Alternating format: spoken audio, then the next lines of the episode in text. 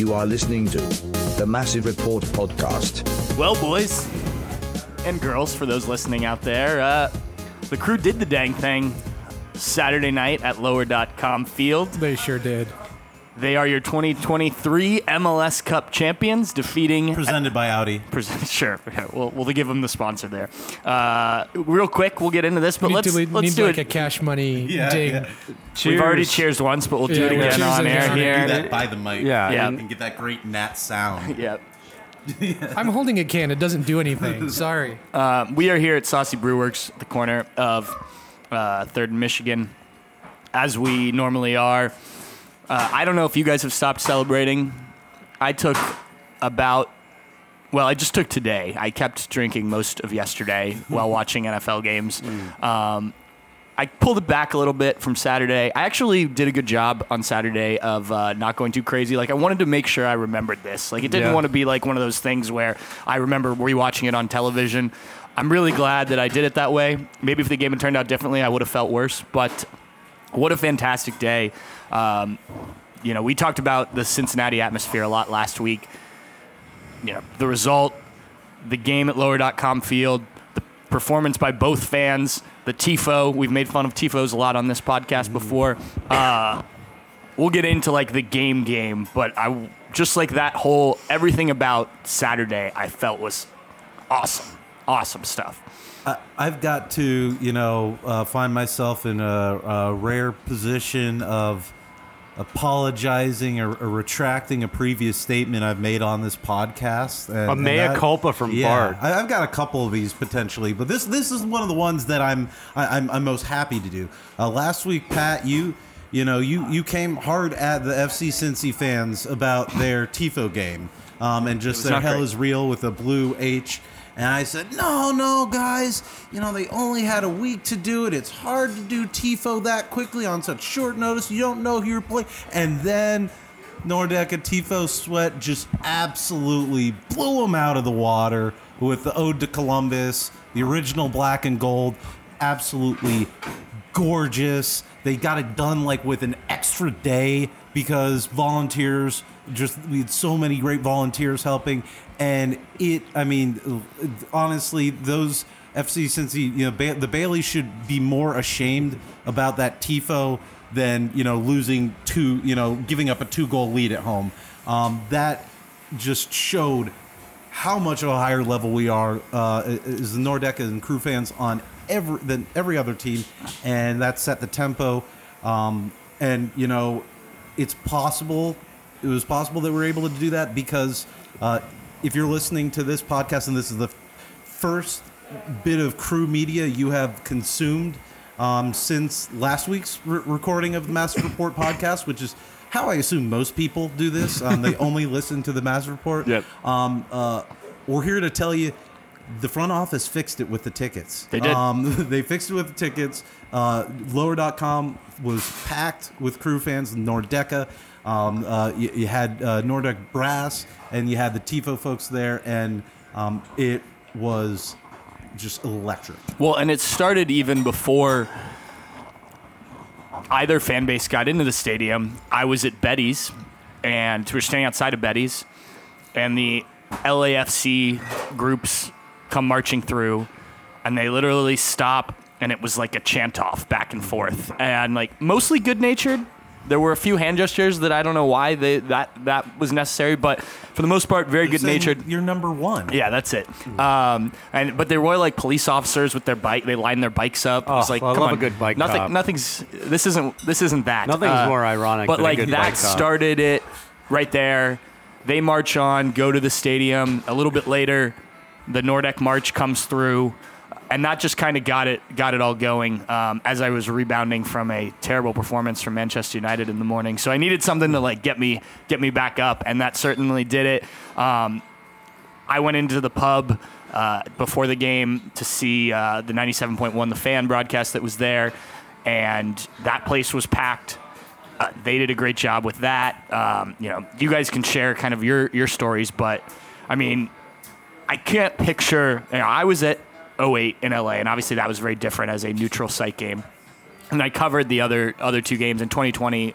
it's it's hard to compare it to anything else because of the situation going on there. But I can't imagine a better situation for crew fans to have MLS Cup in their town in this new stadium, um, and then to to have a result like that.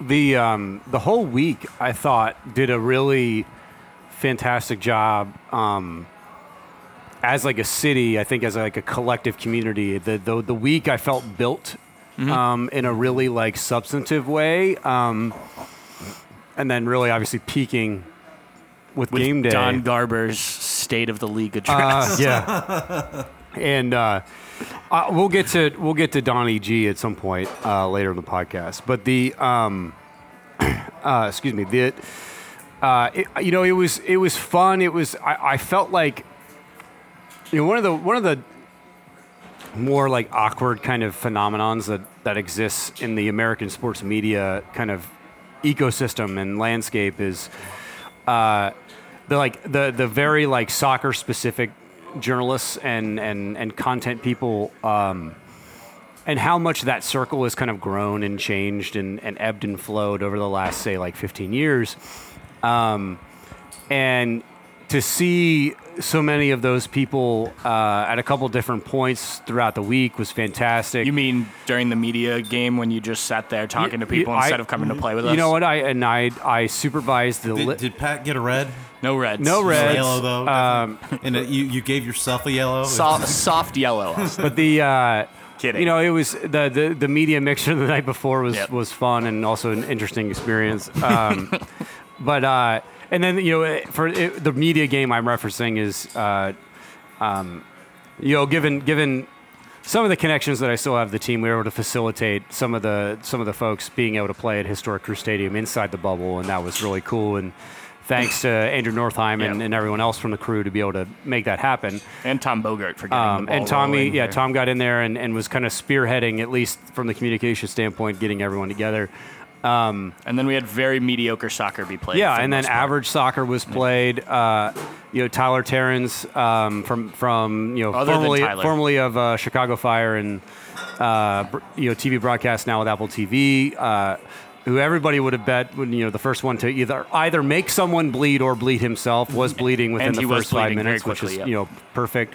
Uh, but it was great to see uh, you know Brian Dunseth and Tony Meola, and I got to hang with Dante Washington for a little bit. I hadn't seen him for a while. Like the the week really layered itself, uh, you know, in a nice way for me. Um, and then being able to go for the very first time. Um, the this is something I'll reference a little bit later in the show because I, I I think at some point I'll actually write about this in kind of a hashtag watch this space, but in how like the the two championships in the last four years, the 2020 title and this one are kind of bookends for all, a lot of like personal turm, turmoil um, and uh, some craziness, you know, with our personal lives and my wife's cancer journey and battle and recovery um, that it was it was wild to be there in person. Um, you know, I, I've I've told this story before in the past. I don't know if I've ever actually told it on the on the pod, but the the very first broadcast that we did, Bally Sports Ohio did at Lower.com Field, was not the very first game. That was uh,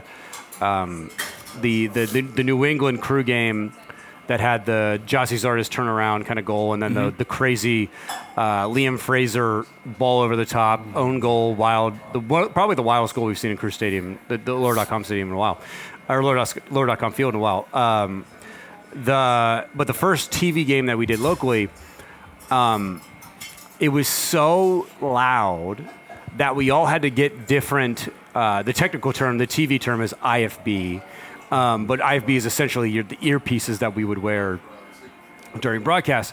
so you We- can hear each other. Yes, uh, we literally could not hear each other because it was so loud.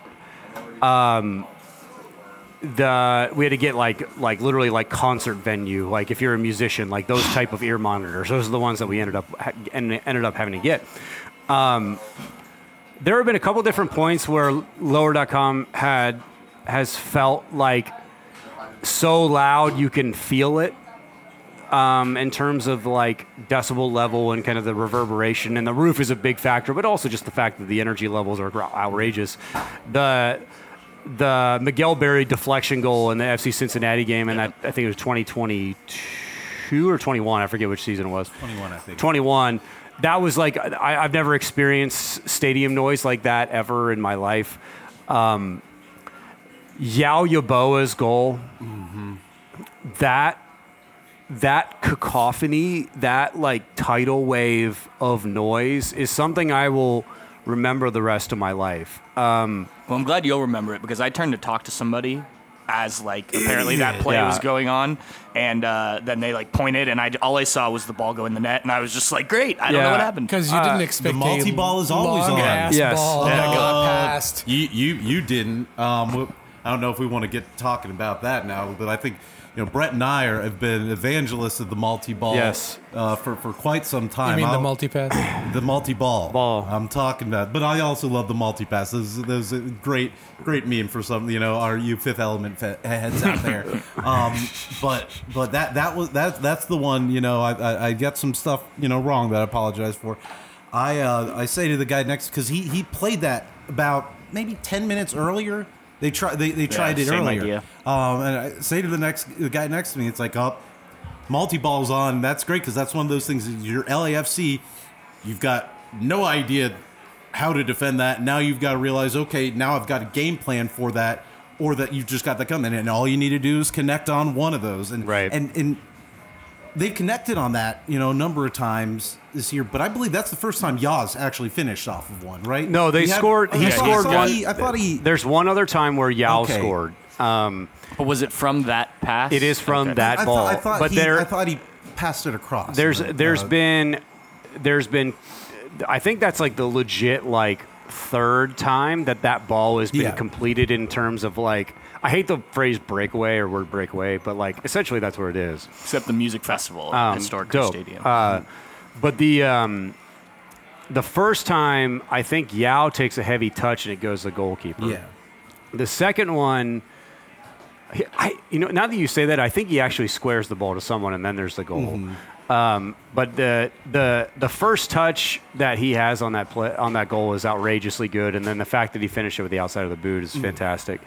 Um, but the you know the they they you know lower.com set a record for attendance twenty thousand eight hundred and change. Um, it felt like they maybe there were actually more people Yeah. than that, given Yeah, the, really the how many people were in Nordecke and like how many people were kicked out of Nordecke or prevented from getting into Nordecke. It definitely felt like there were maybe more. Um, the everything about it was just um, you know absolutely spectacular, and I think the it was it's um, you know I heard someone uh, during the week kind of complaining about how boring Columbus is and like how and this this person lives in New York City and like this like overhearing it. And it was like you know this is so boring and blah blah blah. There's nothing to do. And like that they should like just flush that crap down the toilet. Like that it's just another example of like people not knowing what they're talking about. Columbus absolutely shined uh, once again showcasing that everything in terms of American uh, you know, American soccer and, and the overall kind of driving force and engine and foundation of the landscape of the of the game, the pillar of that, the cornerstone is Columbus, Ohio, and, it, both its fan base, but also everything that this that this club has accomplished in the face of. Um, not just adversity, but also in the face of a lot of like stereotyping and, and, and things that you would maybe you know not not necessarily expect. So, um, it couldn't have been better. It was just it was one of the one of the all time great days.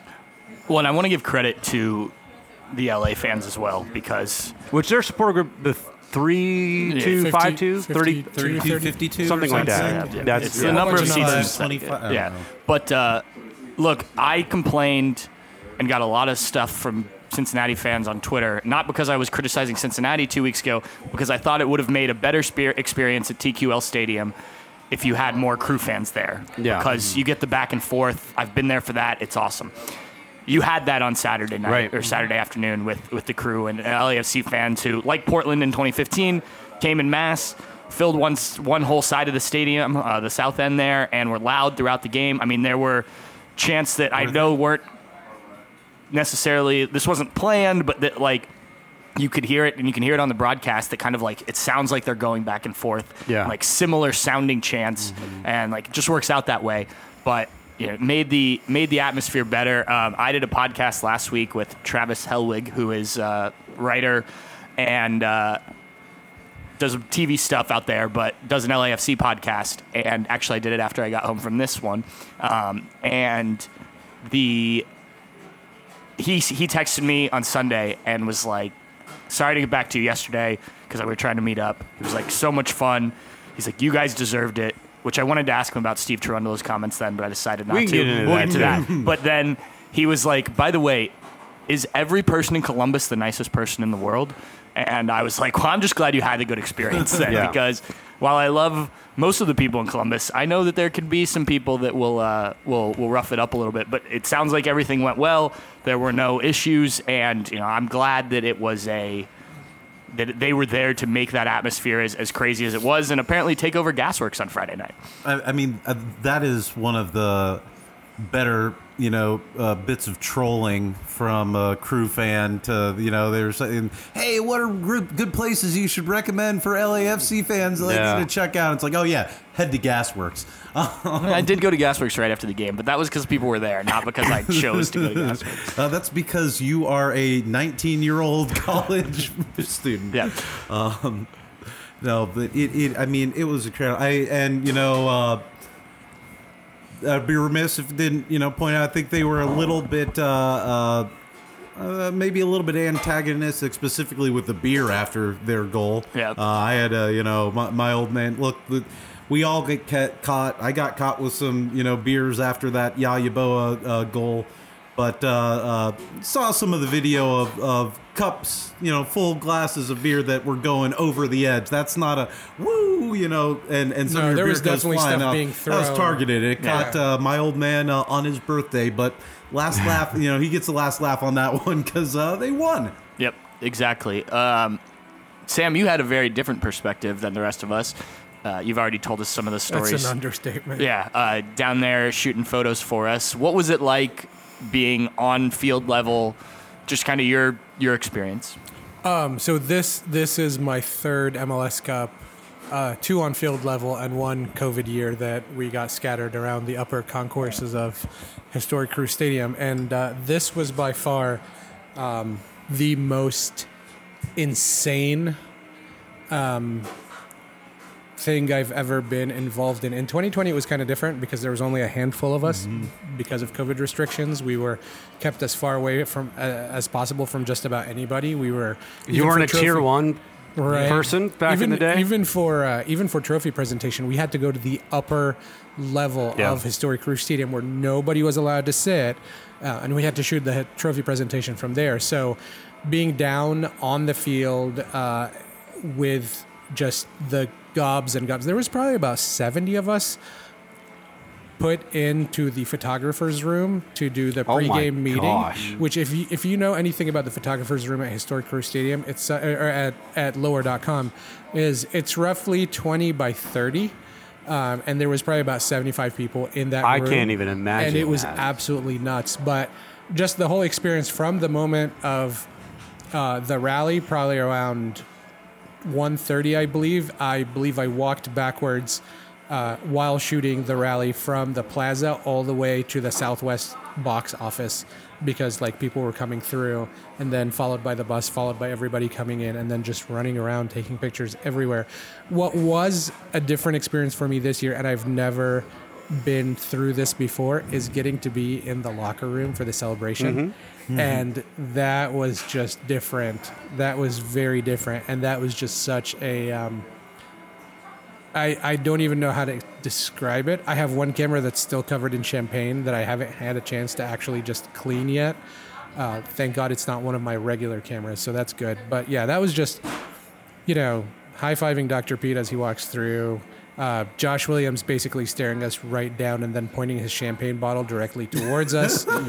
um, it's just that that kind of like interesting atmosphere. Um, yeah, yeah, it was it was beyond anything I could have imagined, and to to my to my personal joy, our good friend Greg Bartram, who is a longtime team photographer, who happened to be here.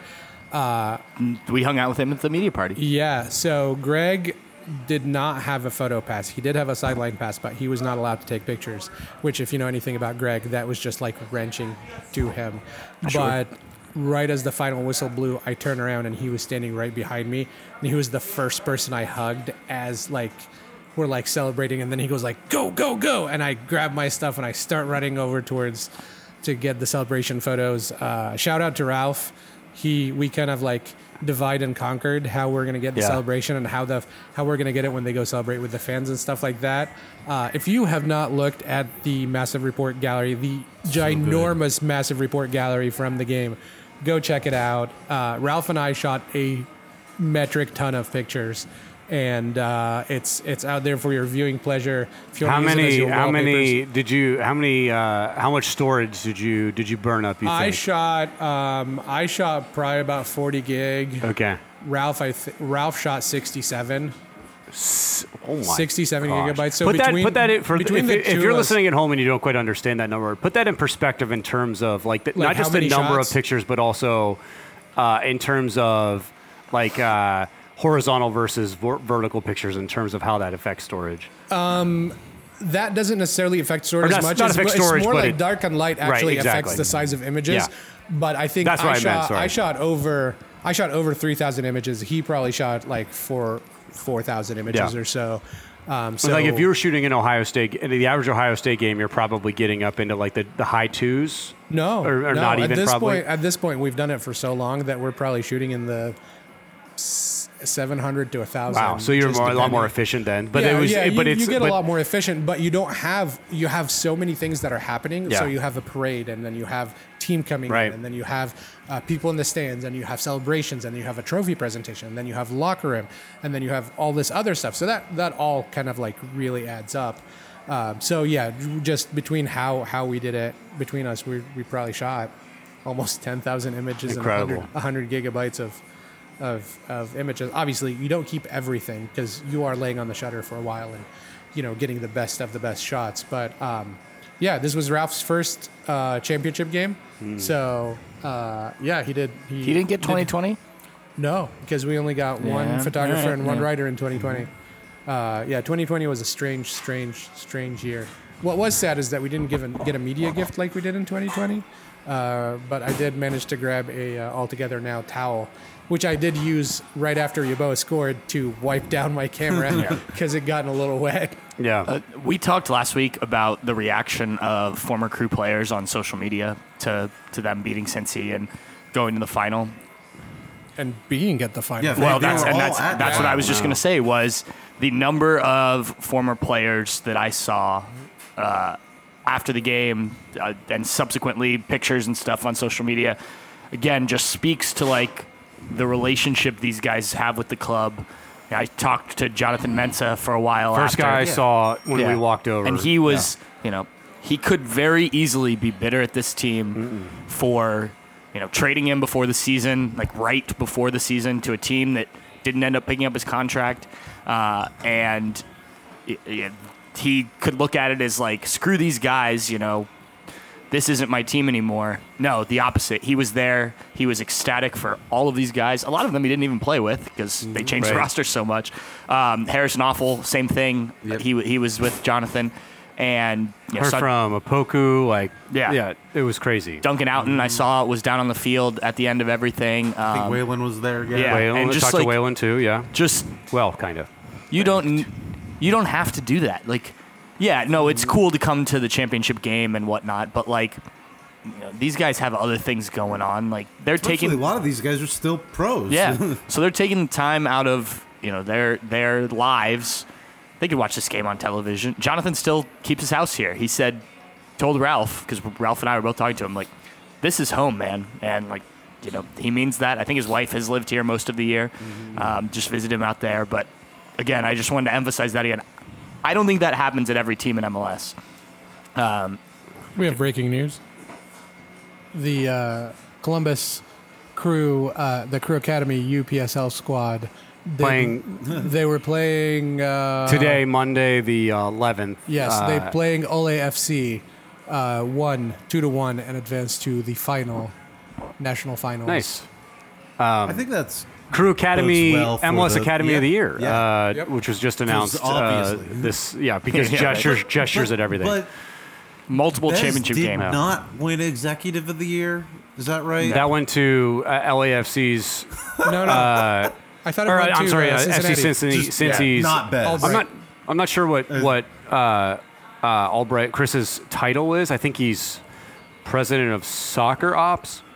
Um, at, but Chris Albright uh, of FC Cincinnati won Executive of the Year. I, want to say that was voted on before MLS Cup. Yeah, Uh, they uh, usually are. That's still don't- doesn't matter. I mean, uh, uh, uh, this is one of the the other the mea culpas. Sam, I need you to go um, to the Library of Congress or wherever we store all the Massive Report My hard drive. archives, and uh, and just wipe any criti- any just bit of criticism or thing that could maybe be you know interpreted possibly of criticism I have of any of uh, Tim Bezbatchenko's um, player personnel decisions probably over the past two and a half years. I mean, I don't remember any of them. Single one of them. I don't remember you it out. saying I think you're anything, right. so- You're Yeah. this is good. It's like Sam's like I don't want to go through that.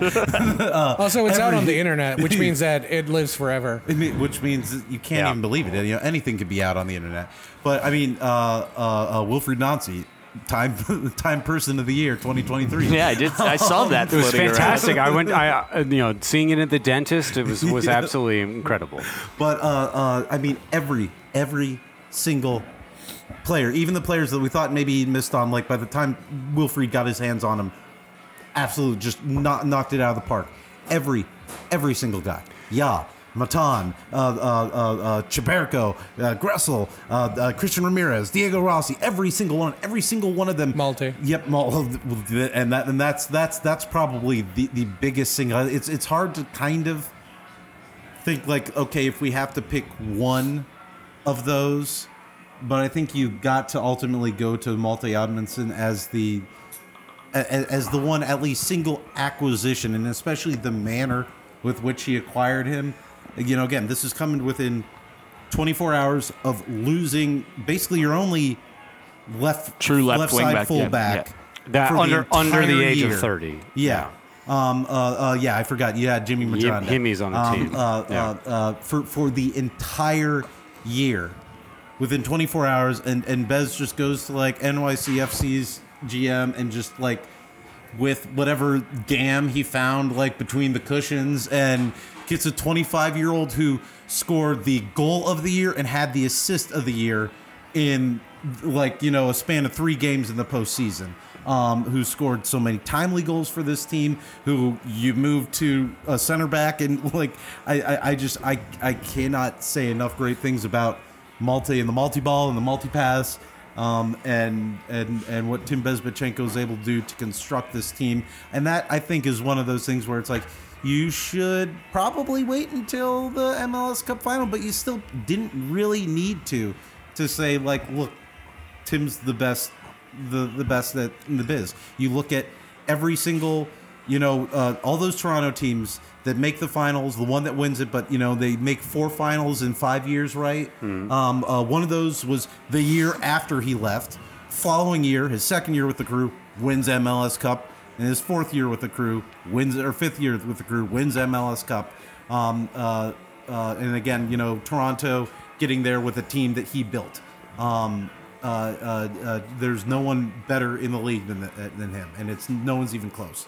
Well, let's talk about the what we saw on the field because we've done we've hit on some of it, but Brett, just I don't know, give your give your analysis here of, of what you witnessed between these two teams. So, all right, let's. I'll answer that with um. Like, uh, we'll, we'll, we'll- let's go through a hypothetical exercise. Okay, if if you are um, a soccer coach and you you watch a game play out, and the team that you you play wins the game, dominates you in every statistical um, situation and scenario that you could possibly bring up, both on a rudimentary level, but also on a relatively uh, like higher end curve in terms of analytics. Um, you're dominated in the eye test. You're dominated statistically, and you're dominated in the final third or uh, on the final score of which say uh, the the of which your the team playing in this huge game had played in two previous massive games uh, earlier this year, and so had all the necessary prerequisite experience to be properly prepared for the biggest game of the year. Um, you would expect that coach to then, after the game, to have a sense of, of, of that from an awareness standpoint. And so, um, why, listening and or hearing Steve, Stevie uh, Cherundolo after the game say that the Columbus Crew was not better than LAFC was one of the more dumber things I've ever read in in a very long time. Um, they were absolutely dominant. Uh, the Columbus Crew were absolutely dominant in this game. It honestly was not even uh, that close as far as I'm concerned. Um, you're you're kind of a, a if if Jesus Murillo isn't on the field for LAFC, the game's like five six zero. Yeah. Um, he home, hashtag. Here's a nice thing to say about LAFC. Holy God, is that guy good? And uh, and like maybe best He's pretty young too. He's Yeah. like what, 23 or something? young guy, Yeah. and also like maybe the best player on the field in that game, which is kind of wild. Um, he was their best defender and uh, offensive player, um, and has the assist on. Um, well, I well, I guess I would technically probably not get. on- yeah, I don't know. Uh, you know, maybe Patrick Schulte's face is the, the actual uh, Yeah, assisting made, factor. Um, He made like two saves on it, and then finally Golden Booter But scores. the I, I, I to the not to start this off with a negative, but I, I, I thought that was that comment was was horrible and a, and a real disservice to the crew at large, but I think also specifically Wilfried Nancy in terms of the the the the relentless philosophical pursuit of what that team has been after. It, Throughout the entirety of the season, from you know the, the last week of February till that game on Saturday, um, I thought a comment like that was a real disservice to the accomplishment um, that the, the both the players but also the staff at large had done. So I think one of the interesting things I think which, which might have accounted for that is that um, weed became legal in Columbus last week in the midst of LAFC coming here, and so I think the only logical explanation is that uh, uh, Steve, you know, after uh, uh, after a tough loss, you know, maybe had to self medicate a little bit um, uh, because so incredibly awful bad. That this was a team that was. Steve Cherundolo came into this game with a game plan of, oh boy, I hope we get them to foul us in a good spot. That was their entire game plan. They they were They didn't even execute that. no, they they they couldn't. Um, uh, the you know again they can complain about the PK, but that was a PK that was coming. That was like an accumulation PK because if if, if it's not the you know handball you're getting, somebody's scoring. There, there there were about two handballs from LAFC players, which again were on the edge of the box, and nothing ever got called because crew maintained possession and played through advantage and generated shots off of that. They were so thoroughly overplayed the um uh and and yeah that, that's just I mean you know to call it sour grapes is uh, uh, uh, an affront to grapes but um it, it, it was it was pretty bare it just dude must have been high out of his mind and that's the only logical explanation Yeah, I mean, I just thought it was a relatively careless comment, and I thought it did. I thought it was disrespectful to, to Wilfried Nancy, um, you know, who obviously wrote his own bit of history, being the first black coach to win an, an MLS Cup and MLS. Um, and I and I think that you know, as as disappointing on some level that is that you know we're in 2023 and that has yet to be accomplished and, and until now is Yeah. kind of mind blowing. Um, and obviously, I think speaks to the strides that um, you know the, the work that needs to be done both domestically, but I also think worldwide in terms of the, the entire kind of you know soccer landscape across across the globe. That that um, that you know that um, you know coaches of color need need supporting and, and, and are obviously not giving being being given the opportunities that, that are earned um, and, and, and or the successes are, are not being rewarded um, you know not just here in the US but obviously across the country or across the world. But the um, the they were you know it was just an absolute masterclass from from Nancy. They they identified very quickly that that was a um, a, a in my opinion, a below average midfield uh, in terms of MLS. I thought A lot of experience. a but- lot of a lot of you know he's smart but hesitant. Um, yeah, but you know maybe not all that good uh, kind of stuff. um, Kellyn Acosta is is a really great player, and I think his technical ability is outrageously good. But and it's Dallas the- in 2014. you know, it, but it was, it, you know, and and you know when when Steven Moreira emptied out his pockets when he got home at you know Mm. 4 a.m. Uh, Sunday morning, I'm sure he found Denny Bouanga at some point Yeah. down in the bottom there. Um, after probably generating was- better attacking chances Yeah, than it- you know- too on the balance of the game. coughing in the mic, which is rude. Sorry, Sam, uh, and everyone listening at home. But the um, the uh, it, it was every you know everything about that game, and I had the opportunity to go back and watch it um, on the on the TV side of things. Which broadcast? the Apple TV, but at some point I will watch Fox- Johnny Fox and, and Stu and Jenny uh, on the Fox side of things too. Um, the uh, it, they, the the crew won every 50-50 ball. The crew were first to, to to to be able to if they turned the ball over, the counter pressing there was was about as good as you could possibly hope for. Um, LA really tried to force them wide a little bit like Cincy did Yep. um, in the game, and the crew basically Dar- Darlington Nagbe basically said, "Nope, Nope. If that's the case, if that's what you're going to try and do, I'm going to hang on the ball another like second, second and a half longer, draw you towards me, and then to and then combine with a triangle there and, and, and get in behind." Um, it was as as good as you could hope for from an effort standpoint. I I, remember during I had a moment w- during Wiseman um, where Oh, I got a point about that one. You're any of the any and and you know friend of the pod John Zadar tweeted this and it was kind of funny because it was my brain um, friend of me I don't know about friend of the pod uh, because it was a, it was like one of those things where he kind of reached inside my brain and pulled it out I'm not sure I appreciate that but it, where he had I had like all the any any any kind of anxiety that I had evaporated during Wiseman because the the, the noise and the the, the kind of um, And the, first one at the, beginning, yeah. of that moment, it was like, well, there's there's just no way that like LAFC Mm-hmm. is going to overcome that in terms of the effort. The effort required to overcome that was not something capable of a road team. Mm-hmm. Um, and the boost I think it gave to the crew obviously was huge, and so it, I, I was not surprised to see them flying uh, from the word go. Um, and and it was just one of those one of those games that um, that we've kind of uh, I think we're you know still getting used to like the crew having the lion's share of the ball and, and, and it in this and it being slow but kind slow in terms of build up but quick in terms of what happens when it's on and how quickly the crew when they when they pull someone out and they break a line how quickly it goes from from like wow Rudy Camacho is just kind of standing there to like holy god they are down your throat. Um, and the second goal is a great example of that. Um, it, wa it was just a masterclass in, in, in Nancy ball, and the um, and the fact that it happened in the biggest game of the year and the in the most important moments is crazy. And and and uh, whatever they did to get the team ready in the build up throughout the week, obviously was picture pitch perfect. And and uh, and they were not only were they thoroughly deserving winners, and you did hear some of the players, LAFC players, uh, you know. Um, uh, say that Chiellini, especially Yeah, I was just gonna uh, after the game.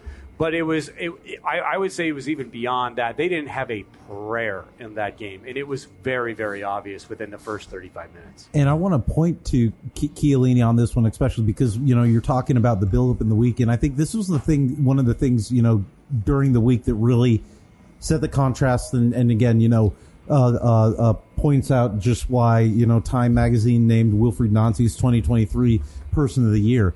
Um, uh, you had uh, th- th- they're interviewing Media Day, and they're interviewing Chiellini, and he said, you know, uh, this is from uh, Brianna McKay, uh, uh, paraphrasing that that he suggested he didn't really expect seeing facing crew.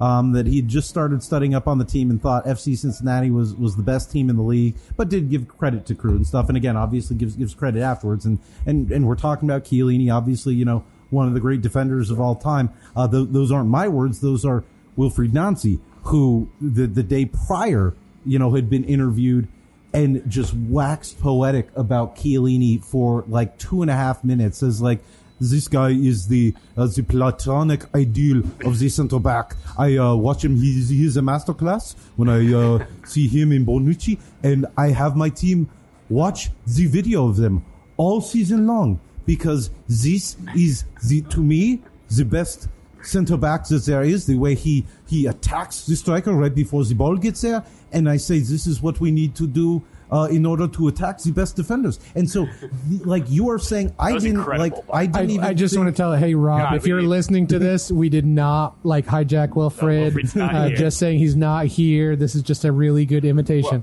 All I know is that when, when Massive Report gets going in 2024, that had- needs to happen. that does. That, that needs to be its own segment now. Yes, I, I- I- agree. and I- we, well, I can sell the bejesus out of that too. But I- I am brought to you not- by you know whomever. I am not doing my Italian accent, which is just incredible.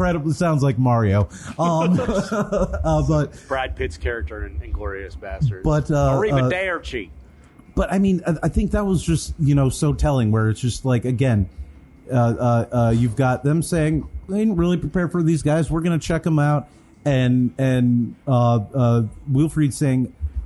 We've been watching video of you specifically all season, not not to prepare for you guys, but so my team knows the way to attack against the best lines, and that shows the mentality that he has. Because again, you're not necessarily. I mean, I know I'm sure he does little things so to prepare for specific matchups you know, against players and against teams, uh, but but but just his entire mentality, his gospel um, of, of of soccer and football. That the way he had those guys prepared, like I see that, I'm just like, no doubt, no doubt, and and and you saw that, you know, Chiellini then wi- witnessed that firsthand because again they were chasing the entire time. Um, the way that this crew team was able to just cut through them like a hot knife through butter. Um, and again, I think two one is an incredibly generous scoreline. Agreed. Yeah, one hundred percent. Actually, it's it's funny that you brought that up because as I was watching it live online, and as soon as I heard it, and I'm like, uh, uh Well, so you shouldn't have said he that. He says it. I was actually sitting with Brianna at a table, and we're both working because it's the LAFC. Like he's behind me, Yeah.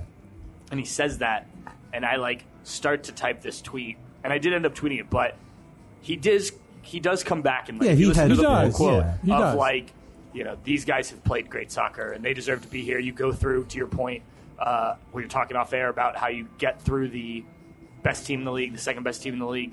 Like he made all those points. I think he just expected, and I think most people expected Cincinnati Right. to win that game. Outside of you know our group here in Columbus, a lot of people were going to pick the Supporters Shield winners. There's a difference between expecting it and then saying it out loud. To say when he like his his first line was literally, "I just started watching them a couple of days ago. Honestly, I was expecting to play Cincinnati." I, and I, I guess I, I, I would not to turn this, not to you know dial back this to two weeks ago, but I think if you watch Cincy at any point throughout the year, I think you would. My opinion, I've been saying this since about June. Yeah.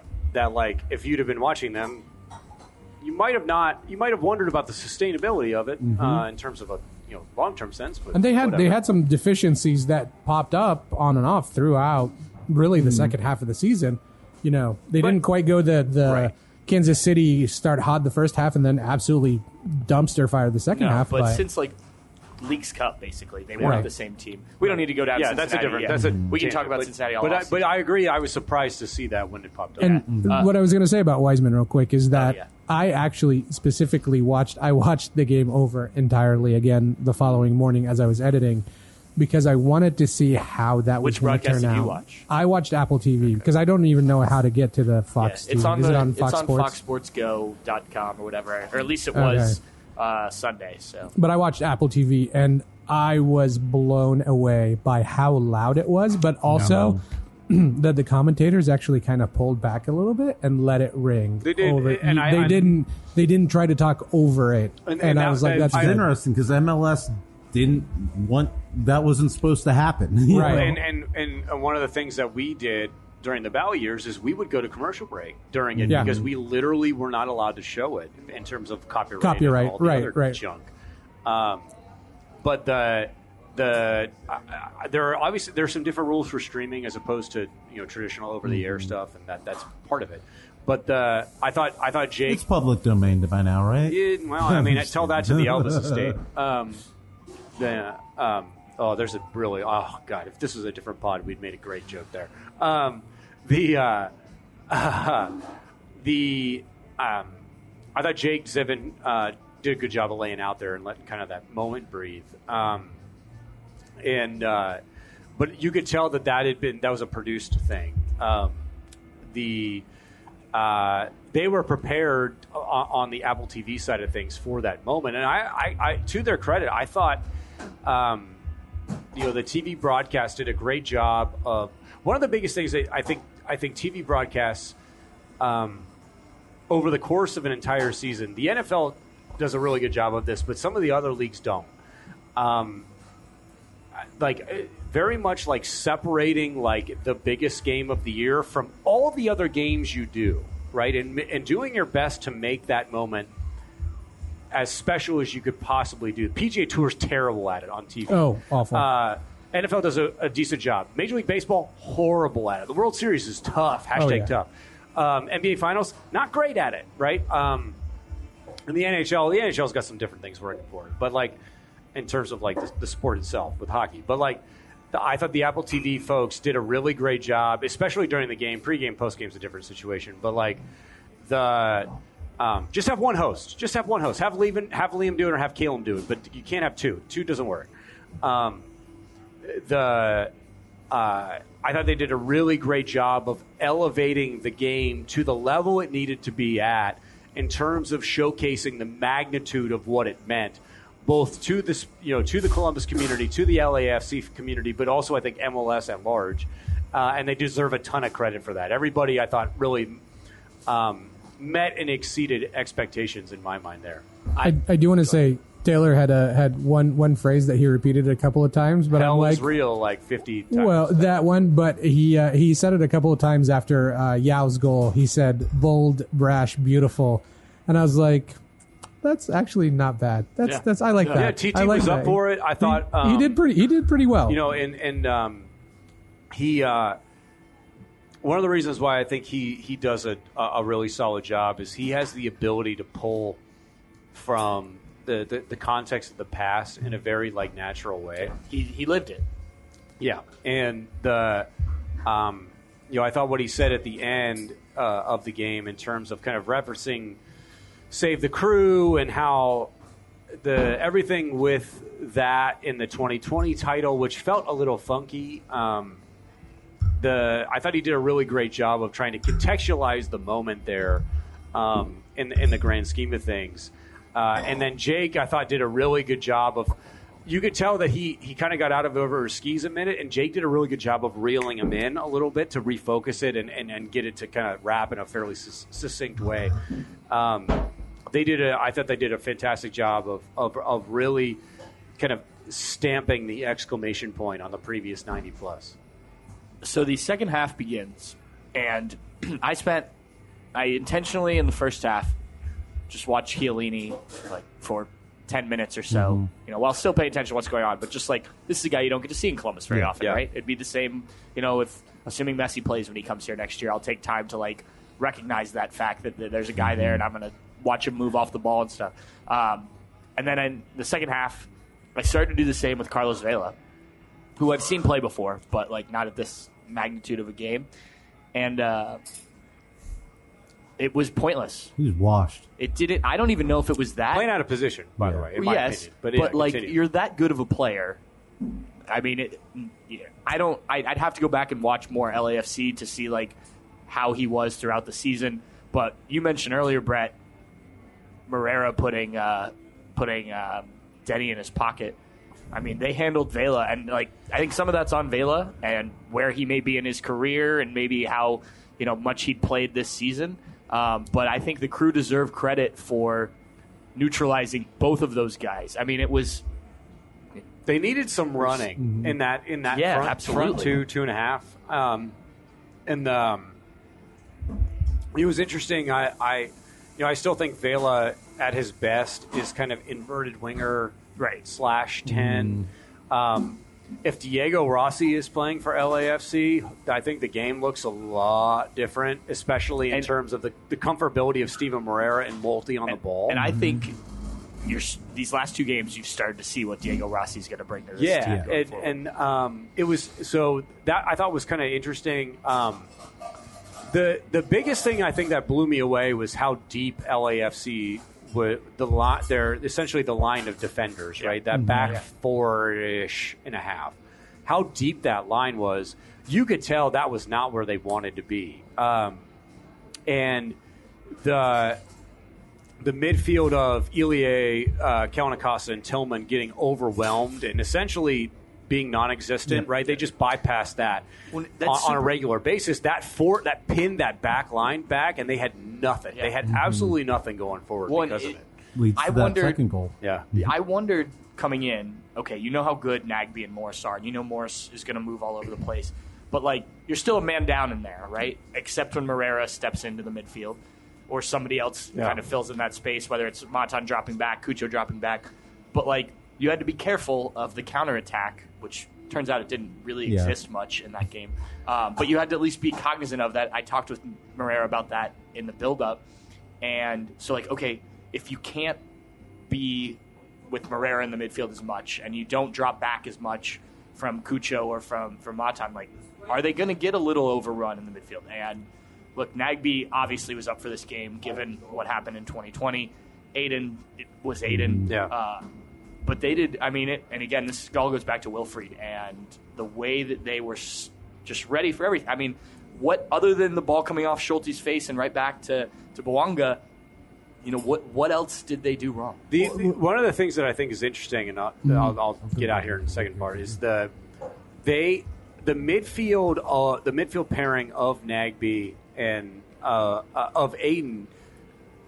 You know, three v two against most Yeah, teams, right. especially the more we see teams playing three slash five in the back. That there's the the fact that it's like the the three four two one ish uh, of uh, of kind of base formation. i the crew build a little bit out of a different kind of formation, in my opinion, than than that. But it's the the the how close the outside center backs are. So whoever it might be, Malte Amundsen in, in this game, and Steve, how close they are to the midfield, essentially completes this kind of larger triangle of uh, like for for example, like let's say you're thinking of the crew down the right side. It's uh, Aidan in the middle. Steve, if you're looking at the touch line, right? So it'd be like the left goal on my left shoulder, the right goal on my right shoulder. On my shoulders, hips are parallel to the sideline, right? There's a very natural triangle, a couple of them. You have Steve to your right. Chances are the, the right wing back is looking ahead. That's one triangle. You have another really natural one between if I were to shift, say, 90 degrees, turn my hips and shoulders right, I am facing the right side goal. I have another really natural triangle bringing Rudy into my bottom right. Okay, shift the other way. You have another really natural mm-hmm. one with the right wing back on my right Yeah. shoulder, right hip, and whoever that kind of pocket winger might be. More often than not, it was actually Matan Yep. uh, throughout the year. Yep. And the the fact that you have like three, if you think about it in terms of like a 180 degree straight line, right? You have a you have one triangle to the right, you have an inverted triangle st- straight ahead, parallel to the touch line, and then you have another one. And all I have to do is is essentially like change the profile of my hips. That force that allows me a lot more freedom laterally and I know I'm getting into the weeds a little bit here. That more, affords me a lot more freedom laterally to push and pull in tight spaces, half spaces, which is what we Right. call it in the soccer world, um, against midfielders where I might be outnumbered. And nobody in the history of American soccer has done that push pull in tight spaces better than Yeah, I mean, it's it's the you know Phil Jackson, Bulls Lakers triangle offense. So I mean, it's, it's, it's very similar. Same, Foul same line idea. extended, and you Yeah. give me an option, right? right? And I- I was going to wait and ask this later, but I guess since we're talking tactically, you know, it's a copycat world. Can teams copy what Wilfried Nancy has done? Yeah, I, I think to a certain extent, yeah. Um, because they're going to try, right? I think you are can, I definitely think gonna try. I think it's prob- it's probably relatively easy to, to, to copy the tactics of it.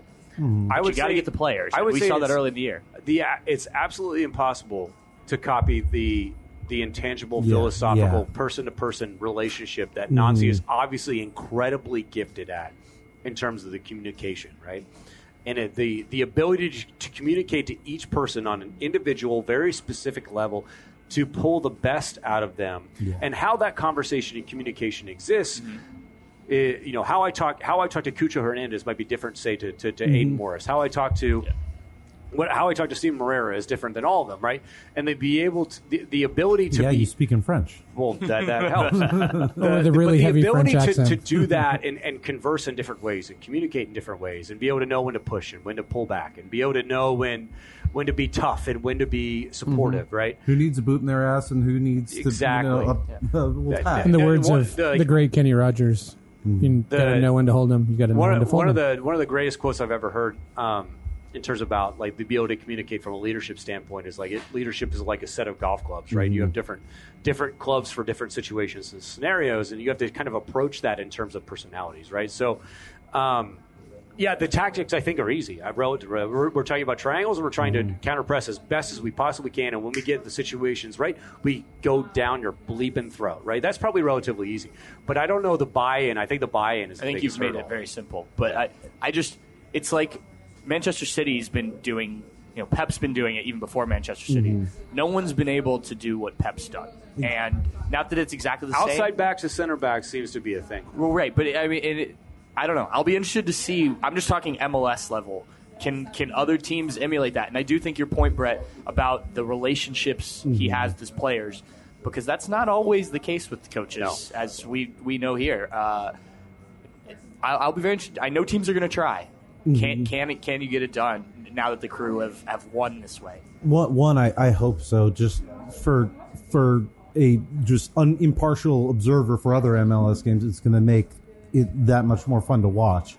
Um, if you've got guys, I mean, this is the system you want, and that's why I think that Wilfried Nancy is probably not long for Columbus. I don't think you know. I, I, I think if you're a coach or if you if you're a team in Europe, and I think it's it's something to be said. You know, I think it's I don't want to say it's easier, but the fact that there's this level of parity in MLS that you don't see in other you know large leagues, um, I, I think is a consideration for a team. If, if you're looking at Wilfried, you know, and, and bringing him in for a team that's not you know already already a you know other up, upper half of the table. You don't need to be Um, a rich team to you need to be a rich team, but I don't know that you think you can get away with bringing him in with a team that just got promoted either. No, no, no, no. Um, you have to get the right guys, but yeah. they have to be the right guys, not necessarily the expensive guys. Which yeah, of we saw exactly. Yeah, yeah, exactly. But I think you know uh, you, you talked about you know quotes quotes about. It. I mean, I, I I think what what you know distills it is is Wilfried after the game. You know, impossible is just an opinion. That's something that's more memorable. I said that like you you need to print that, and Columbus Crew needs to send that to every single classroom in every school in all of Franklin County. A poster with that and Wilfried Nancy on that um, for kids to see. That's more memorable than anything I, that that John Wooden ever said. Um, uh, I, I honestly I don't I can't tell you a single thing John Wooden ever said. Be quick, That but not in a hurry. Incredible. That I mean it's it's it's it's incredible. Um, uh, it is it, it's you know one of those things that makes you feel romantic about the sport. Makes it just like you know, God damn, are you serious? Um, he really just like how did someone? He can't be the first person who said that, right? And maybe someone else did, but canonically, no. Um, I, I, I, uh, to, to, I think it, this is a, a tangent, but I think like, I don't know if that was for public consumption, mm-hmm. and the fact that Katie pulled it out of him. yeah. Um, I don't know, like sidebar. of course, Columbus Crew legends. Sidebar. in their own right. That's why you need to have sideline reporters on the broadcast. By the way, Yeah. I know that. Obviously, my bias is Who very act- well established. who actually interview the coaches too. Yeah, yeah, right. But like, there, there's, there, there obviously, you know, and, and Katie is especially gifted at that for obvious reasons. But like, uh, the the ability to pull that out of him, because I don't know if that, if like, if that's just kind of everyday media, I'm not so sure that statement comes out. Um, but I think that that the the overall ethos of that um, is to me is like everything that we've heard from from Wilfried throughout the entire year Yeah. kind of summed up in a in kind of a catchy poster sized statement, right? And what you can't replicate, I don't know. yeah, and like. I, like, and th- and this is what I kind of reference in terms of the the ability to copy that. There's an authenticity to that that, Mm-hmm. like, I think if if we heard like you know, if, if if an NFL coach were to say that, my eyes could not roll back Oh, God, into yeah. my head faster, right? Like I would just like groan the cringiness of it. But for whatever reason, when he said it, like I wanted it like 'cause he's ta- French. I wanted It's maybe impossible is nothing, or impossible is an opinion. Um, God, everyone's doing French now. You got me. This You got me uh, doing the impossible garçon is, of uh, like opinion. Beauty and the Beast. Goodness gracious. um, the Uh, the thing is, he's just. I mean, it- but there was an authenticity. genuine. Yeah, there, there, uh, there was an authenticity to that that I don't think anybody can reach out and touch. It's consistent. Yeah. He's been consistent like that in the things that he said Boyd, all talking year. about these Yeah. intangible things, like, and it is. It's like the fun. That, that, that's where it's like you. you We're running out of nice things to say, and I would, I, and I would, re- I, you know, how many, how long does it take till the till, till the phone stop starts ringing with with a with a club from League 1, right in France, right? Like how I would guess the phone's already fucking ringing, Yeah. bleeping ringing. Um, there, there was an article in the Guardian today that I posted yeah, on Twitter it's earlier. only a matter that's of like, time. Now, it's only yeah. It's not but gonna- but but I think I don't think he's interested in that. I don't yet. think so either Hmm. because At some point, yes, but but like right now, I think he feels very. He has a very uh, tangible arms kind of wrapped around the the whole kind of picture that he knows that there's something like really good right now well, in, he's in got this town. he's in lockstep with Bez. Yeah, They showed that throughout the season. Uh, him, Bez, Issa. I mean, it, right now it works, and you, know, you don't need to be to kind of use that quote you just said. You don't need to be in a hurry to go over there. Yeah. It's not like he's an old John coach. Who's- yeah. You don't need to be in a hurry to go over to Europe right now. Um, that day is certainly in his future if he wants it. But you know, I'm not saying he's going to be a, a 10 year crew head coach because that. What was what was the last time that happened? I was just talking to somebody yesterday. it doesn't happen before in the league, game. No. really. I mean, can you think of how many teams have won three championships in what seven, eight year, eight years, whatever it is, three different head coaches Yeah, mm-hmm. the well, like I mean, or played in? Not necessarily. Think, think about in terms of the longest tenured coaches that we have in MLS, right? Like Oscar Pareja just had to go get another mm-hmm. deal in Orlando, despite doing everything that he's done, right? Like it's, I do, I do feel like coaches have to kind of scratch and claw. Well, and the leash bit, is but, so much yeah. shorter in Europe, and that's the other thing. You know, again, where if if you know if you're a team, especially if it's a you know high, higher in a table, wherever it is, Ligue 1 or wherever it may be, um, uh, uh, does he survive? You know, some of those games where Yeah, you're playing it back to Schulte. Orlando, yeah, exactly. You know, so, some of the, the, the rough days that you had, Yeah. and some of the bonehead because of the system, um, and because of players having to get familiar and it being sort of you know having to be type you know uh, uh, uh, uh, type B brain um, uh, stuff uh, to to learn. Um, I don't know that he necessarily you know Premier League he doesn't survive that. Yeah, probably Um, not. At least not uh, a f- few of them. Yeah, uh, yeah, with most cases, but he's um, just cannot say enough great things about Wilfried. Here, and he's a big family guy. He and his family can walk around Columbus and not, you know, people would rec, especially as the season has gone on, and you know, the the more people pay attention to this team, you know, people will recognize him. But you know, if you're coaching at a, a big club in Europe, like your life kind of shuts down. You know? Right. You're you're doing every, you're a celebrity as opposed to here. He's in Columbus, Ohio. He's one of us type of guy. And I, I think that does matter to him to some point. And again, I think he'll go to, uh, down the road. One thing that stood out to me throughout the week was the national media sort of recognizing what we've kind of been saying this whole season about him. Just and you know, a lot of guys have, have you know gotten him on the phone and talked to him throughout the year, or read stuff that gets written, or listened to his press conferences and whatnot. But like some of the things that he has said throughout the season that then guys or girls that cover the league nationally came up to me and was like, "Man, that was you know." Like, where does he come up with that? And I'm like, he's been saying this stuff all year. And, like, I think that there will be more of a recognition of what he is and, like, just how smart he is.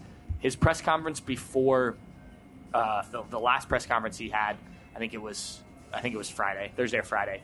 Um, there's the woman next to him doing translations, mm-hmm. and there was like a Zoom question that came in, and she didn't quite hear it all because, and he is just like poking fun at her, eh, because he mm-hmm. trans he's he translates it for her. Yeah. And like he's like, I do your job, and like Mm-hmm. they're, they're just having a good time up there, and like it's just like that type of stuff that people pointed out to me, and we've kind of And then gotten she used to. proceeded to want to run through a brick wall for him. right, exactly. Like- but like people point it, and I'm like, that's just who he is. Like he j- he, you know, he doesn't jab at us during press conferences, but Mm-hmm. he will kind of like like a couple weeks ago, Brianna asked him, and again, Brianna brand new, doing a great job, Mm-hmm. but asked him about if they'd made a decision between Farsi and Gressel before the Cincinnati game, Mm-hmm. and he was like, "Oh, she's new here, she doesn't know how to like," and you know, it's just things like that. Throughout he he develops these relationships, and he's just he's so fun to talk to, and I think people have realized this now because he was on this stage, and then he won, and so you're gonna you're gonna hear a lot more from him. The, I think well, what we're talking about here is emotional intelligence, right? Um, and and a good way to put it's amazing. It's amazing how many professional and college coaches I've been around whose emotional intelligence level was 0 Um, one of them coached here for a very long time. Um, maybe you're maybe we're not wearing a pair of colors that we're all very familiar with. Um, and did really really well despite you know if like if you're you know create a player that was like maxed zero to the left. Um, the yeah that it seems to be a very important kind of personality trait that he has that worked with this group so fast and so um, kind of um, vehemently and, and, ex- and To a that- T, that- every single that, like, guy. I still can't like. I, I, there'll be there. We need a little bit of time, I think, for me to really wrap my brain around the fact that he was able to achieve that, and, and given the the compacted window that it, that it happened. But And in your yeah, and I, and, and I've been preaching this. I mean, I, I've been saying the expectations changed since about July, right? And and um, you know, just there have been bits Luca Logan's born, and what happens? yeah, there just I mean, little I bits. bet and- on him preseason. yeah, so- bits and pieces, cha-ching, um, that that I've seen that I thought like really signaled to me that it was something different, and I mean that like league wide. I don't think I've really seen anybody. Mm-hmm. The only person I've ever seen across all of MLS, given my time covering the league, both like in the bubble and kind of outside.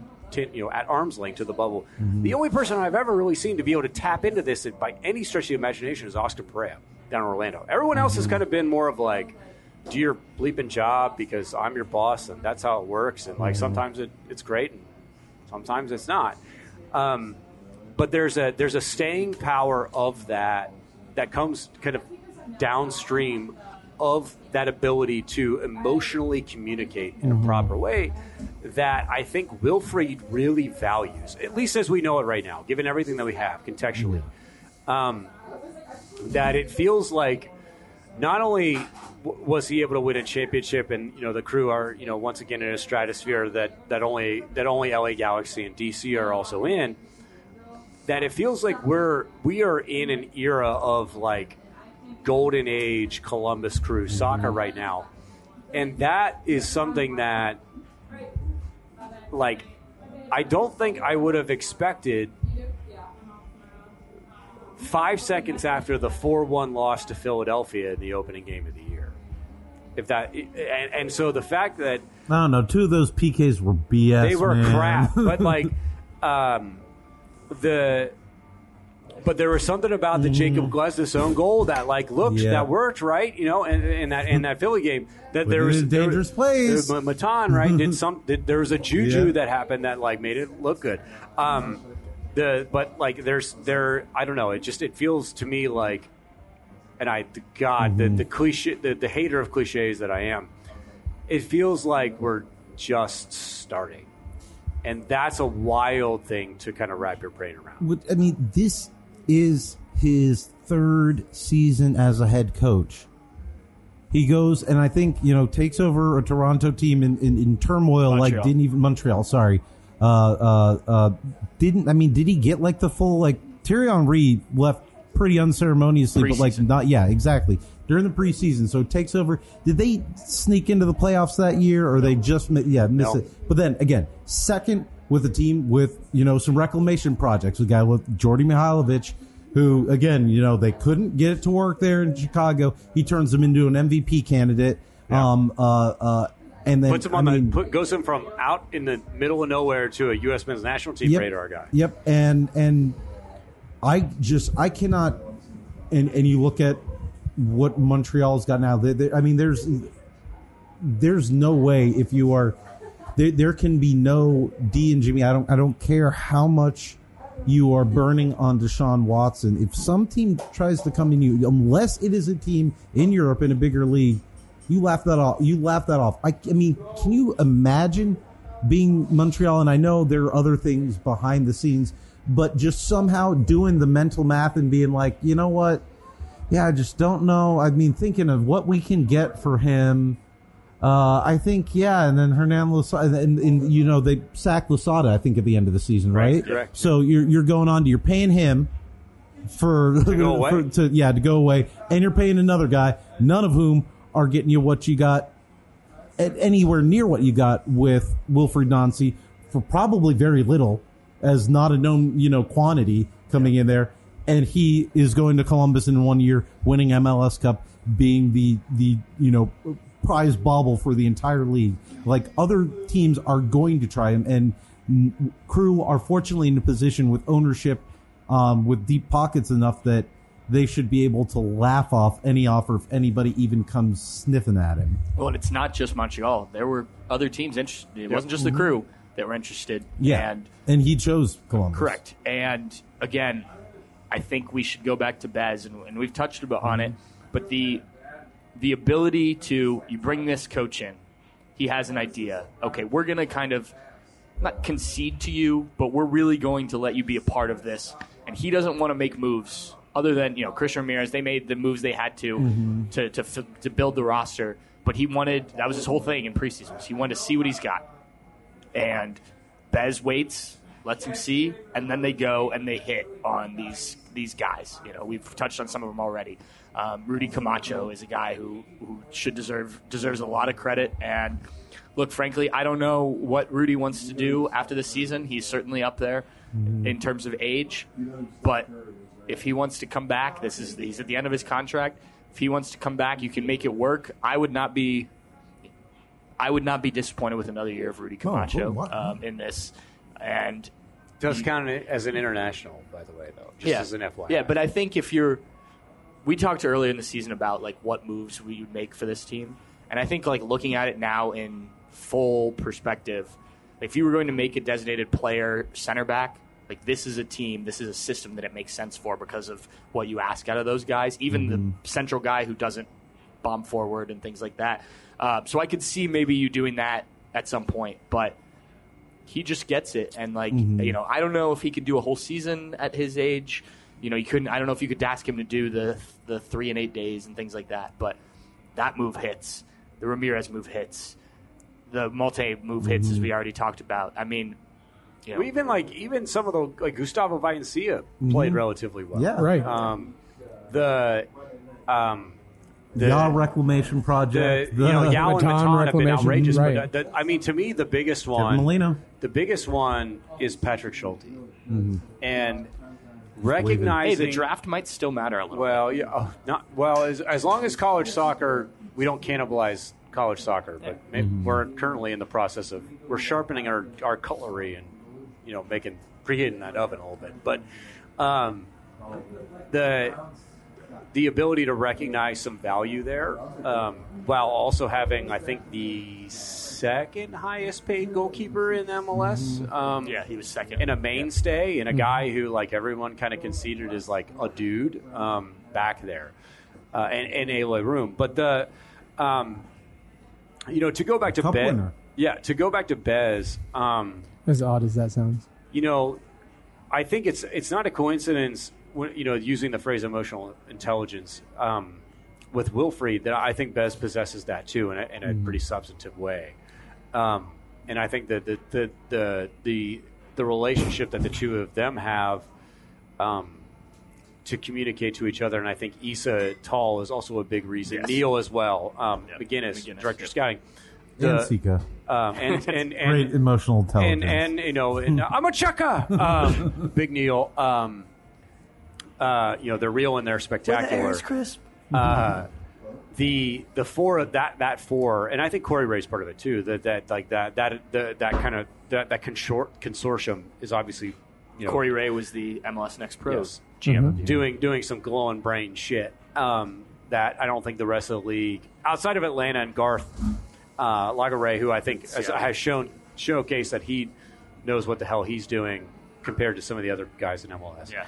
Um, It helps when you're Bez and you kind of helped write the rules at one point in yeah, that that definitely helps. And the law school background, I think, Yep. is also Oh, a yeah. thing um, there. But the um, uh, I think the biggest thing for me with Bez is that there not only is there like a plan if things go wrong, there seems to be a lot of contingencies and redundancies as to mm-hmm. like what happens if, say, the Public Investment Fund of Saudi Arabia comes along and, and throws $7 million worth of contractual salary to our best player, and we don't, oh shit, like Diego Rossi's in Turkey, let's go do mm-hmm. that, right? Like, there's, and I'm swearing a lot, but whatever. Well, it's- Um, we- they I'm want- ha- I did They read. I did read that they again at least some some reports that they've uh, have to pay a bonus over to Fenerbahce because they won.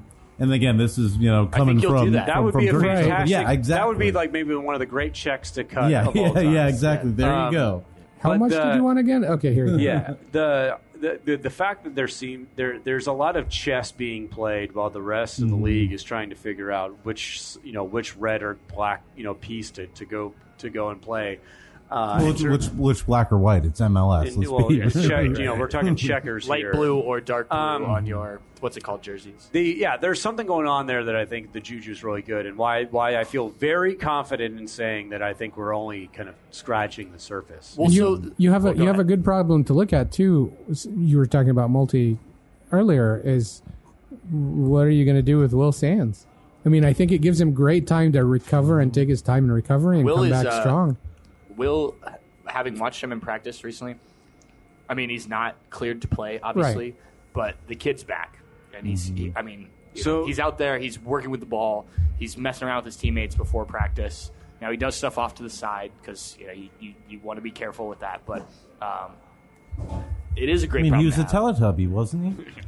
It's a great problem to have because Will's not making very much right now. Right. And you know, again, hopefully someday he plays really well and earns big contracts. But you've got you know you got a guy there, a young guy. And the big one is the not to cut you off, No. but the big thing is the the, the international roster spot. That's Right. the big one, right? That that Malte Amundsen obviously occupies that Will Sands does not. right. But now, I mean, you're not even. I don't know if you're necessarily comparing those two. That's your left center back, Right. as I in terms of your left wing back. So you're really thinking, okay, Yaw versus Will. And did did you, I know I know the Ghanaian players of the history of getting a green card. Did it? There was was there any talk I- about y'all potentially getting one? Okay, I don't know. Um, it, it's it's definitely you know I'm something a- they would not be upset about Yeah. if guys start you Yeah. know, more guys started to do that. But I so you know we're taping this Monday, uh, December 11th. Um, there's some roster spot stuff that I'm aware of that that I'm we don't that I'm I will It'll not all talk be out about. here at some point. Um, Mbappe to Yeah, Columbus. you know, so yeah, go ahead and you know Cristiano Ronaldo coming on over um, and playing for Cincinnati and getting uh, extradited the second he touches the, down uh, JFK. Uh, I don't even know what to say to that. Um, well, but the uh, the there some decisions I think I, I I feel relatively confident that have been made, but they're um, the the fact that the, the the crew seem to be in a position to very much like reload, um, and uh, it, it's kind of crazy to me. And one and one thing that we've seen from MLS Cup winners in the past that, that um, the you know LAFC last year like knew very much that like Gareth Bale was not coming back, right? That Ch- that was like going to be too expensive, and they needed to unload him. Latif Blessings was going to get gone, right? Like there's like going to be a group that was like, this is the last time we're going to see them t- t- together. The um, year before that was also very similar, right? Like, like teams have a tendency to kind of like leverage everything, win the MLS Cup, and then the next year it's kind of like, well, we'll figure it out. Which oh, we haven't it- seen that recently here. well, the yeah, the, which kind of made what LAFC getting back to two straight. Yeah, it's kind of like a relatively outrageous, Especially given, as we talked about earlier, Yeah. the number of games they played. Um, but the uh, the crew don't seem to be in that kind of under that umbrella right now, which is wild. I think Cucho's the, the X factor. Obviously, Cucho is, but like hashtag watch this space, and the um, that might change uh, in between now and say February twenty third. Well, and Um, I mean, you've got Aidan Morris, and I was listening. I was driving home from the interviews Friday, and they were talking. I forget who it was. One of the Sirius XM uh, FC guys was talking about. That would have been like Dunny and Meola. No, it wasn't them. It was uh, doesn't matter. But the Regardless, point, the point yeah. was made that like if Aidan goes out and plays really well again, like whether it's tomorrow or whether it's next summer, and we've all been talking about this for a while. Like that's why they re-signed him because they wanted to make sure they got a transfer fee if and when it happens. And lo and behold, he had a pretty pretty damn good game, right? So you know that's somebody you have to think about down the road. And, and Darlington Nagbe, he's not going to play forever. Um, but if we're just talking next year, I think you're. I mean, they, they certainly have not only the, the core people in place, but now you're, as it was in 2020, and it was a different situation then coming off of that championship, but you have a good situation that guys are going to want to be a part of. Yeah. And now you also have the stadium and the training facility that you talk to guys, and it's like, well, this doesn't happen everywhere Yeah. at MLS anymore. I, I think that the wildest thing for me, and I don't know if we've ever really been able to say this in the history of the league, that the starting 11 for the Columbus Crew in MLS Cup against LAFC is probably going to be the starting 11 that we see the first game of the year in 2024. Yeah. That's mm-hmm. Very bleeping close, mind blowing. And I, I, I, the the fact that that seems not only likely, but almost like I would even go so far as to say, get a professional opinion, given some of the back channeling that I've done, Yeah. like almost a certainty is like well, no I- one has done that O- o- outside of the the first time Seattle won it.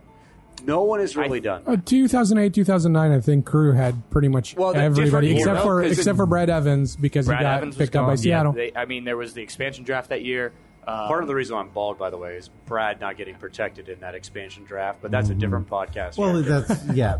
But- I think Crew Hashtag- lost the most people to the expansion draft. they did at least at one point. I don't know if that's still the case, but I think it's every year except for one. at one, yeah. Uh, the I would say, I, I guess we're gonna go down this road. Like if you're if you're just laying out the lineup week, you know, week one, like that left left wing back is the one for me.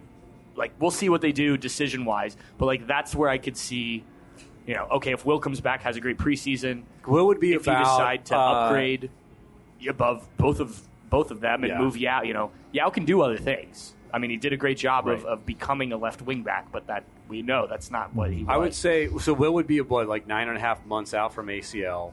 yeah, and right. like he he has looked very good in the stuff they did they do in training. Now again, Uh, he's working by himself, but Uh, and I think you feel really confident if you need to to be able to put like Cheberko in at left center back and move Malte out, right?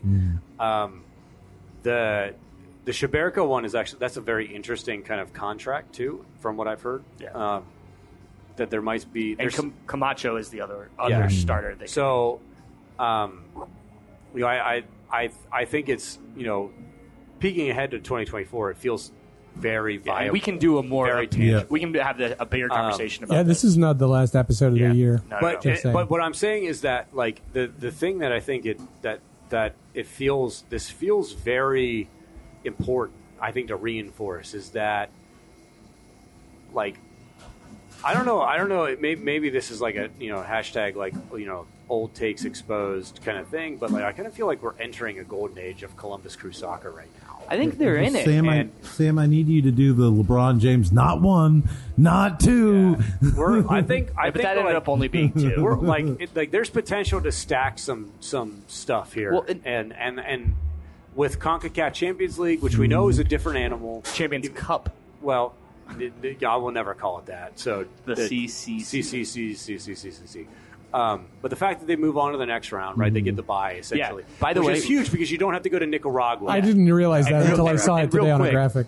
uh, as pointed out by our friend Ethan McKinley Yep. today uh, in a text group. So much for the Shield's the only thing that matters. If Cincinnati, right? Like, Yep. I think they're going to find out real quick that that, that you know, getting through and winning MLS Cup, that that's gonna matter a little I- bit. No, and, and, I- and it will- or Leagues Cup, I- which yeah. again, I, I also for, for I hope what that it's changes worth. for the record. Yeah, I, I, I, I, I am 2024, uh, that- that should hundred change. percent confident that that is only because Inter Miami won it. Yeah. The um that that I hope that changes and I hope it does. The other thing to keep in mind, and this will be the something that I dive into a little bit um, when we do kind of maybe the 2023 wrap up mm-hmm. pod. Keep an eye on the roster rules for 2024 and what the what the floor of the salary cap is going to be. More important, I think, than another uh, DP, right? Well, and, I feel like, and Dom Gar- said there Garber shut that down, yes. and I'd been told told that as well that they, this was Well, that's something the, that that's the thing you collectively bargain, no? Well, agreed, yes. Right? But the, the the big thing for the floor of the salary cap is what what that means for league minimum, veteran min rate, right? But also U twenty two initiative is a big. I think the U twenty two initiative is a bit of a the sleeping giant in MLS, and that's a different, way different pod um, that we do in like you know the first week of January. Um, but uh, watch watch this space a little bit with some of those roster rules because if they change the way I believe they're changing, and I, if you pick up what I'm putting down here, mm-hmm. I'm, I feel fairly plugged into that network. That only makes everything that we've previously referenced in terms of the golden age of Columbus Crew soccer. That only makes it stronger, as far as I'm concerned. Because Bez just does it better. Again, like But We it's, don't but need- an, but the, the, the, the, top down mentality in terms of academy building upward, right? Exactly. The the tiering of it. as opposed to literally just trying to get the band back together. Whoa. You, Whoa. You've got Luis Suarez, who you know, again, we'll, we'll go, but but like all these things, like about at, at whatever it is in Brazil, Grêmio, where he's at, it's like, dude cannot walk, and he's about to get not somehow a DP contract from Inter Miami, but you're gonna about, about to be trotting trotting that dude out. I cannot. I can't wait for that contract. by the way, I'm so excited. I am so excited to see what that one looks like So- because so all how- these guys can retire together. How they can- how- like they're doing the Golden Girls. They are doing the Golden Girls just like four retirement dudes in Miami. Like they need to. Honestly, that should be a T-shirt for them. As an If only somebody had a good Yeah. logo that that As- uh, had already been with, could easily with, be with interchanged. you know three people in one spot wearing relatively the same thing. Um, As an MLS roster rules nerd, I that's the most excited I have ever been for a contract. Yep. I'm I cannot wait to see how they make that work. God, that's so exciting. Discovery rights, uh, the Speaking of discovery rights, um, uh, uh, Josh Williams uh, ending his career, and GCG Bag has discovery rights on him. He is a GCG Bag rec league player.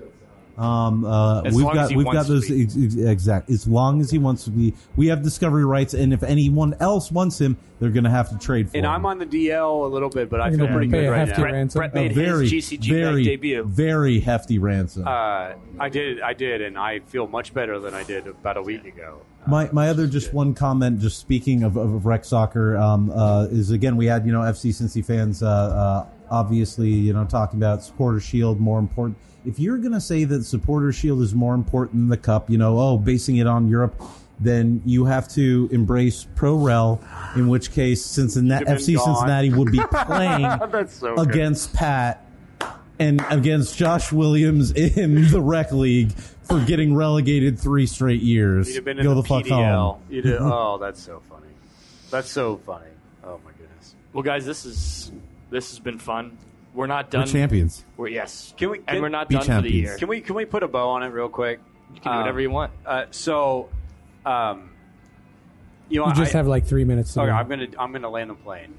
Um, I want you to know that like if you're listening to this, um, like how much I appreciate the what what uh, what you do um, on an individ- individual basis in terms of the contributions to this overall kind of crew community, right? The, um, there there is something about this capital T this, and I'm just gesturing at kind of everything that works and that is right and that feels very authentic in this veneer kind of plastic, ever growing kind of plasticity. That's making up a word. uh, that it kind of exists around us that I think it, it feels very, very like comfortable and. Um, it's not necessarily something I expected to kind of be in when I when things kind of started in January of 2023, 2023 but like it really really works and I like let me be the first to say the bandwagon is infinite. If mm-hmm. you are on the fence, come on in. The water's perfect, and there is more than enough room for you. Maybe don't hang out in the Nordecke because, well, you know, it might be tough, and you know, At least don't start there. we're- Make we're- it work your way up. Well, to no, it. I'm not. I'm not of the opinion that it's Nordecke or nowhere, right? But like, I think Everywhere is Nordecke. That was the one Yes. thing that we saw in that game And that that's didn't a- want to come. you, you're square in the circle for me. Is that I think the biggest thing that I maybe saw from everything that we witnessed on Saturday is that it is not those handful of sections. The entire stadium feels very unified to me in a way that Crew Stadium, for better or worse, never really felt outside of maybe five games ever. And if you are on the fence, if you're not sure, if you're kind of considering di- dipping your toe into the If world, you want to see Messi next year, maybe maybe the bar to entry feels or the barrier for entry feels too high or too specific or too niche. Let me be the first to tell you. Yep. As a diehard soccer fan from the age of five, that is not the case. Come on in. We are more than happy to help have you because you are valued and I appreciate you. And we, capital W, we appreciate your presence and efforts. And oh, mm-hmm. by the way, it feels really freaking good to win a championship. And they've gotten two in the last four years, and they've been to the final in three in the last nine. and Columbus, Is that any good? And Columbus, Ohio, is getting its first ever championship parade. Yeah, we didn't even touch on that. not and, and and just the one other thing is is as good as it feels to win championships and it feels incredible it feels so great to boo Don Garber. it feels so good to hear those boos, just the entire stadium drowning it out and drowning it out on the Apple podcast on his official league, you know, league sponsored state meet run media, drowning it out, uh, drowning him out. It's absolutely wonderful. Um, uh, uh, so if, if it's not, you know, the glory of, you know, glorious victory, then it's stunning on the haters. You get to do, you can have it all. You can have your cake and eat it as a Columbus Crew fan. If you're a Blue Jackets fan, uh, just just just come on over. Um, Alex Texier, It's right down the street. Yeah, yeah, and and it, there's the ROI, the uh, return on emotional investment. Oh my god, it's just gangbusters. Come on in. We're very happy to have you. Yep. Well, I don't. Uh, I don't know how to end any better than that. So Boo. hopefully Boo we're gonna Garber. have Brian back next week. Uh, we're gonna do kind of a Who called? Who who who, final called the score? win? He did, Who yep. called the final Yep. score? Um, and we're kind of going to do a wrap up. We'll know more information about the roster officially at that point in time, so we can touch on that. We'll, we'll kind of reflect back on the season as a whole. So uh, we'll uh, we'll talk to you all then. Hey guys, this feels really good, doesn't it? Life is good right now. We're champions, buddies.